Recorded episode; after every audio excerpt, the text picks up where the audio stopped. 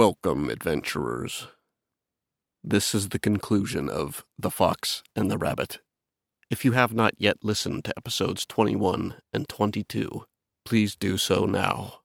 For the rest, into the darkness of the prison below the Baron's manor. Joel Rigetti's Speaking Stone Studio presents.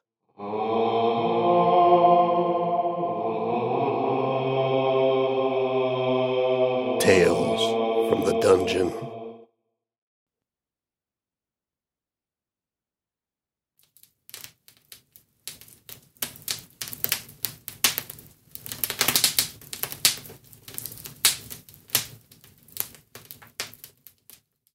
Sibo kneeled once again before the Baron.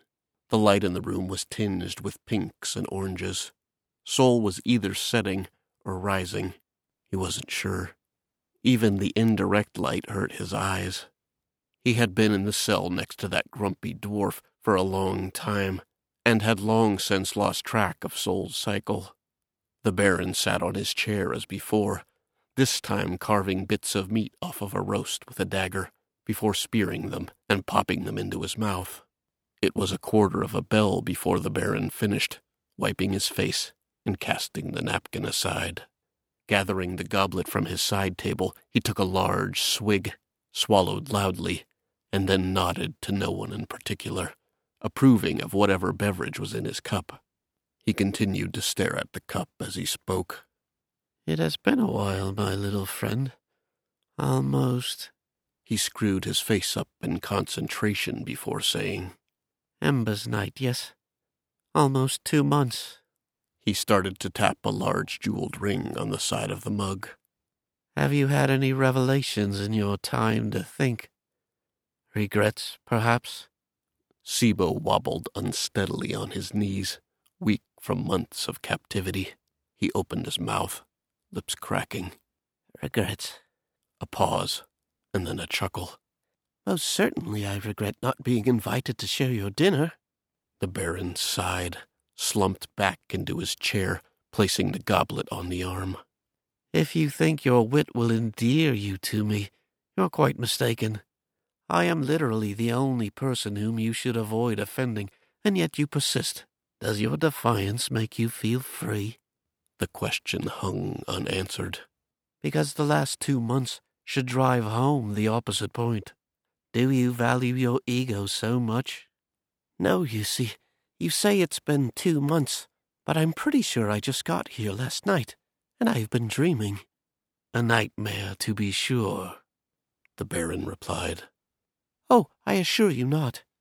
I dream of a large wood house burning over a city of tents, and below a merry party with a big, fat pig turning slowly on a spit. And you know, dreams being weird and all, the pig is screaming for some reason, screaming and wearing a fox's mask. Odd, I know, but it smells of bacon, and it makes me smile. As Sibo finished, he became aware that the Baron was sitting forward on the edge of his chair, and for the first time since Ember's night, was staring at him. The black eyes were cold, and the mouth was drawn into a thin line. Despite himself, Sibo shivered. Though he did not say anything, he realized that regret was something that would come to him soon. You seem to be proud of that sharp tongue of yours, the Baron said in an even tone. But there are sharper things, much sharper. The icy gaze lingered on him a moment longer before he looked over Sibo's head to the guard who stood behind him. Take him to see the doctor. Have his tongue cut out. But convey to the doctor that I wish for him to live. Leaning back into his chair, the Baron took another drink and looked out the window. Let's see how your spirit fares without a mouthful of words.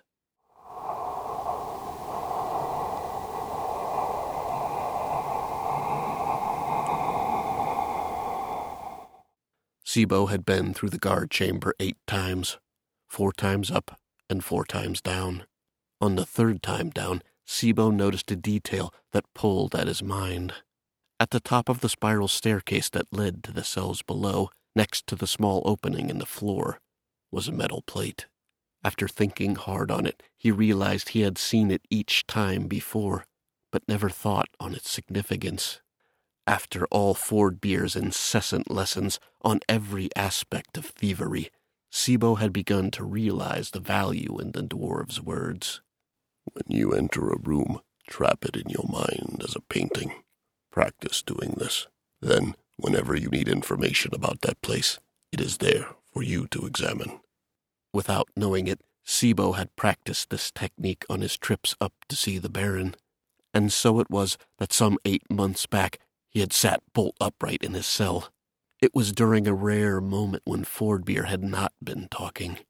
Snare was just laying, eyes closed, envisioning the guard chamber. And then he saw it. Fordbeer turned to him. What is it, boy? Sibo went close to the bars between cells and began to gesture excitedly.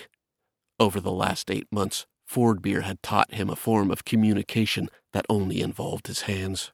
It took some time given Fordbeer's maiming, but they had an abundance of that, and at this point, Sibo was quite proficient. When Sibo was done, Fordbeer smiled. Good boy. Now you're starting to understand. Yes, the plate is a hatch that can be fixed over the stairs, locking us unruly prisoners below. A few flicks of the hands from Sibo in reply. Fordbeer's grin widened. Indeed. If we could just get them on this side all at once. The smile left his face as he barked out a deep, rasping cough before continuing. That plate is nigh an inch thick, though. Given its size, it probably weighs a hundred pounds or more. Won't be shut in a hurry. And I won't be much help with the initial lift.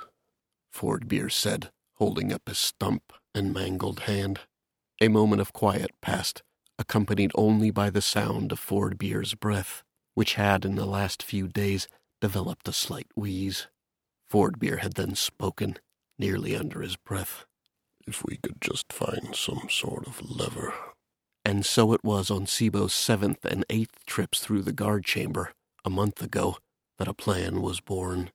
A new guard had taken Sibo to see the Baron on the last trip. He was a mouthy individual. He seemed to enjoy cuffing him atop the head and kicking Sibo as he walked, almost as much as he liked to strut, chest puffed out. Sibo immediately dubbed him the rooster in his head.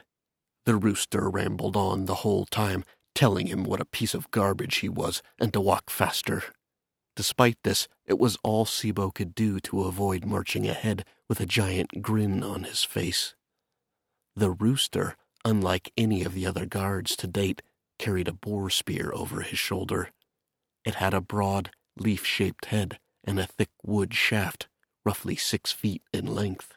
The audience with the Baron was short, as Sibo had smiled and spit in the direction of the Baron's boots in response to the question of had his 22 months of captivity brought him any new revelations. Rooster had kicked him in the back and drug him from the room. As they descended through the cellar and into the guard post, Rooster had paused, placing his spear against the wall just near the top of the stairs before descending. If we could just find some sort of lever.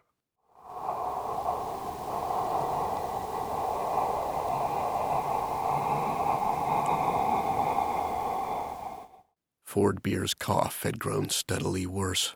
His chest gave a deep rattle and wheeze with each breath. As his cough had progressed, his talking became less and less. He barely managed to smile when Sibo told him of the rooster's spear. Good to hear, boy. Good news indeed. A racking cough shook Fordbeer, sweat gathering on his head. I'm just going to need to rest a little longer and let this cold pass. It had been nearly seven months now since the cough had started. Sibo knew it was not going to pass. He needed to get his friend out of here and to a temple. While I rest and get better, I have one more skill to teach. Fordbeer dragged himself with great effort away from Sibo and into the darkness. The muffled sound of a rock being moved could be heard. A fit of uncontrollable coughing, and then silence. Sibo feared the worst. He let out an animal like scream, a cry of concern. A small cough came in response, and then, Give me a minute, boy. I'll be back. I just need to rest. After a time that seemed like a bell or more, but was really no more than ten bars, Fordbeer drug himself back into Sibo's vision. When he reached the bars between them, he hacked and coughed for a time before a weak grin came to his face. All right. You were already a passable pickpocket when we met, and I have taught you everything else you need. Stealth, the weakest points of a creature, and where to strike. The thieves cant. How to plan, prepare, and be cautious, among many other things. Now, one last skill your nimble fingers should pick up quickly. Fordbeer opened his palm, and within lay two small, crudely shaped metal tools. Picked up the materials for these off of a corpse during my time in the pit before you arrived. He offered the tools through the bar. Sibo took them. Now, as the cruel fates had it, two days after I had fashioned them, I lost my hand. Fordbeer continued, chest wheezing as he spoke. But I can talk you through it. I'd say our time together has sharpened that sponge of a brain. It is time to learn how to pick a lock, boy. Sibo's face drew into an expression of pure determination. After all this time, the last piece of the puzzle to make an attempted escape. A spasm of coughs rolled through Fordbeer. He had better learn fast. His friend didn't have much time.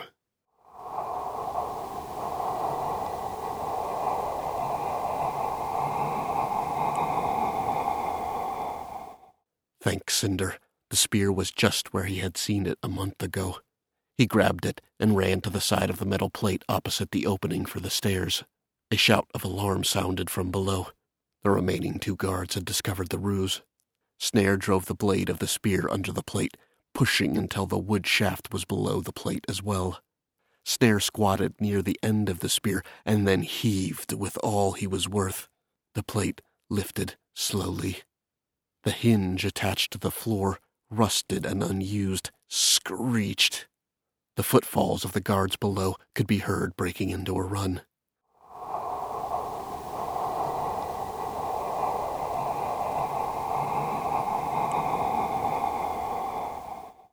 After getting the prisoner to scream, everything had fallen into place.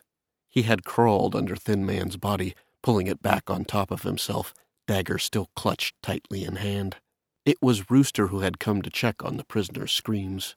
Snare heard him cuss and dash toward him as he saw Thin Man's body face down on the floor. Rooster paused for a moment to look into the cell, yelling at the prisoner, who just pointed wildly at the body and spit out Gnome! Gnome! Rooster looked confused, but reached down to roll the body over. As he did, Snare had sprung up, driving the dagger into Rooster's armpit, and then again into his neck. A look of disbelief remained in his eyes, even as he expired.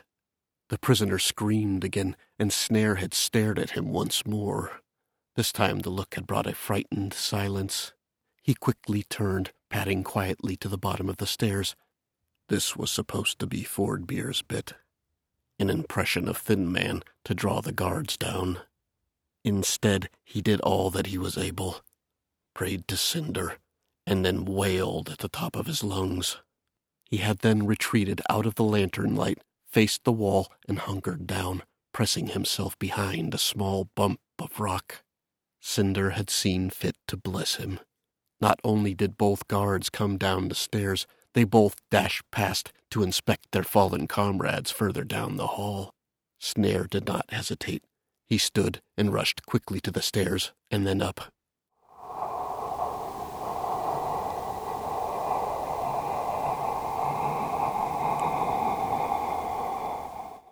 Snare heaved again. The plate lifted a little more. The footsteps reached the bottom of the stairs. Snare screamed and pulled. The plate rose more. He began to move toward the plate, lifting the shaft over his head. He had to get it to a tipping point. The frantic pounding of feet rushing upstairs.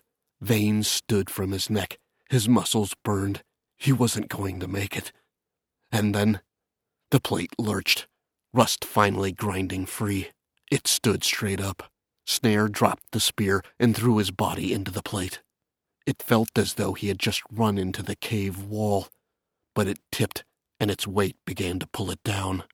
To Snare's dismay, it paused on its descent for a moment, a muffled cry of pain, and then shut. It had struck the foremost guard trying to ascend the stairs. Snare scrambled to grab the spear again, driving the shaft through a latch that held the plate shut. Laying on the plate, panting heavily, he felt an impact from below. The plate barely budged. It would hold. Snare rolled onto his back, a tear of sheer exhilaration escaping his eye, followed by a wave of sorrow. Goodbye, Fordbeer, he thought.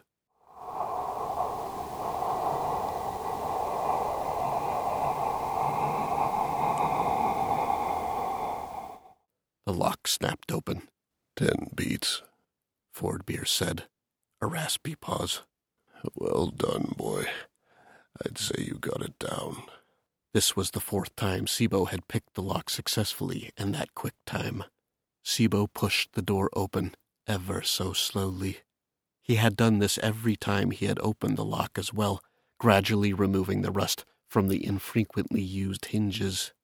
Sibo only stepped outside the cell for a moment before turning around to head back in, closed the door, and reaffixed the lock, snapping it shut. He went to the back wall, placed the lockpicks in a small crack, and then came back to the bars between his and Fordbeer's cell.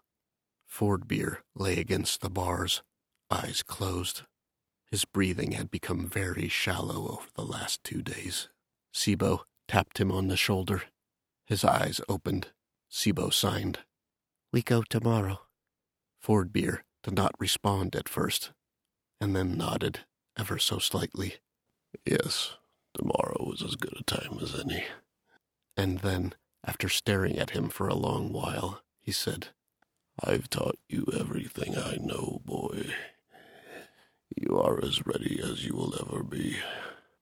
A weak cough was followed by another silence. Eyes closing again, Fordbeer spoke. If I don't make it, boy, take something of mine with you. A laugh that turned into a ragged cough followed. But what do I have? He lay stroking his beard. His hand then stopped on one of the silver rings. Take these, my boy, to remember me by. Sibo pushed his hand hard into Fordbeer's shoulder, who turned to look again. We leave tomorrow. We, he signed angrily. Fordbeer smiled, but did not say anything else. Instead, his eyes closed again, and he spoke softly. I've taught you everything I know. You are not the rabbit any longer, boy. No, you have become the snare. His voice trailed off, his breathing shallow. After a time, Fordbeer spoke again, barely audible. Get some sleep, boy. You have a big day tomorrow. The dwarf had crawled just a few paces from the bars, curled up, and fell to sleep. Sibo stared at Fordbeer for a long time, watching his back rise and fall before he himself lay down and drifted to a fitful sleep. Sibo woke to silence, complete silence. He sat up quickly, looking to where Fordbeer lay. He appeared unmoving. Sibo rushed to the back of the cell, retrieved the tools, picked the lock in eight beats, slid silently from his cell, replaced the lock, moved to Ford Fordbeer's cell, picked the lock, six beats, opened the door. It gave a small squeal of protest. Sibo padded inside and kneeled to touch Fordbeer. He was cold. Sibo rolled him onto his back, hand going to Fordbeer's mouth in search of breath. There was none. Sibo sat hard on the floor, hands grasping at his temples. He rocked a moment and cursed himself. Cinder forsake you, Sibo. You failed. Even as he thought this, something sounded wrong with the statement. He thought a moment and then stopped rocking. Rolling back onto his knees, he looked down on Fordbeer's motionless form and began to unbraid his beard. Sibo. He was no longer Sibo. No, Sibo had died here in the cells with Fordbeer. From now on, he was Snare.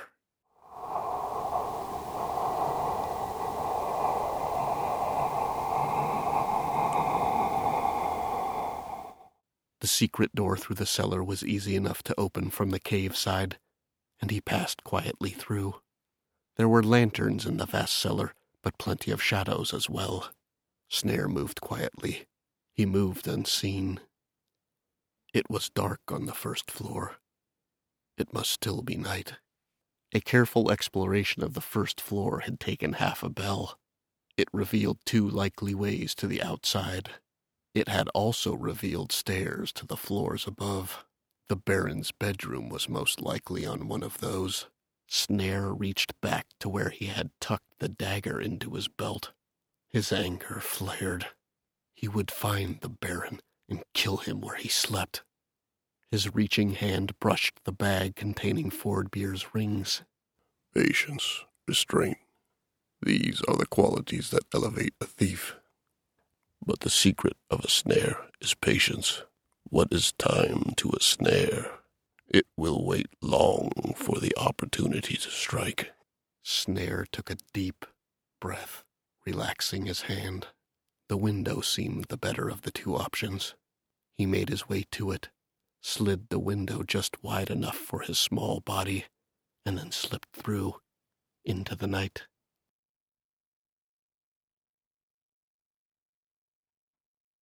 We now know how Snare came by his dwarven beard rings. But how did he come to meet Ilarion and Orteval? Did he ever seek revenge on the Baron of Mummer's Fair? More tales remain untold. Next week is the season two halfway point break, a great time to revisit the first 23 episodes of Tales from the Dungeon. Patrons be on the lookout for supplemental materials to be released that pertain to the first three stories of Season 2. And during this crazy time, one episode a week from Season 1 is being released to the public for free. So please tell a friend. And fear not. Season 2 resumes with new tales on Monday, April the 13th.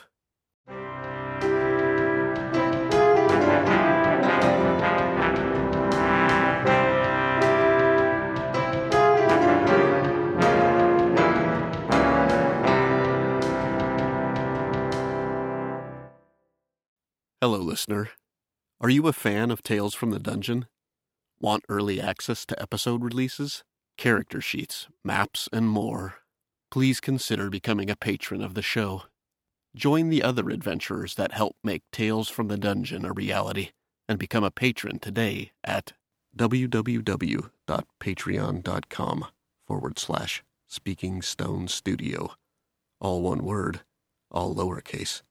That's www.patreon.com forward slash Speaking Stone Studio. Join today and keep the adventure alive.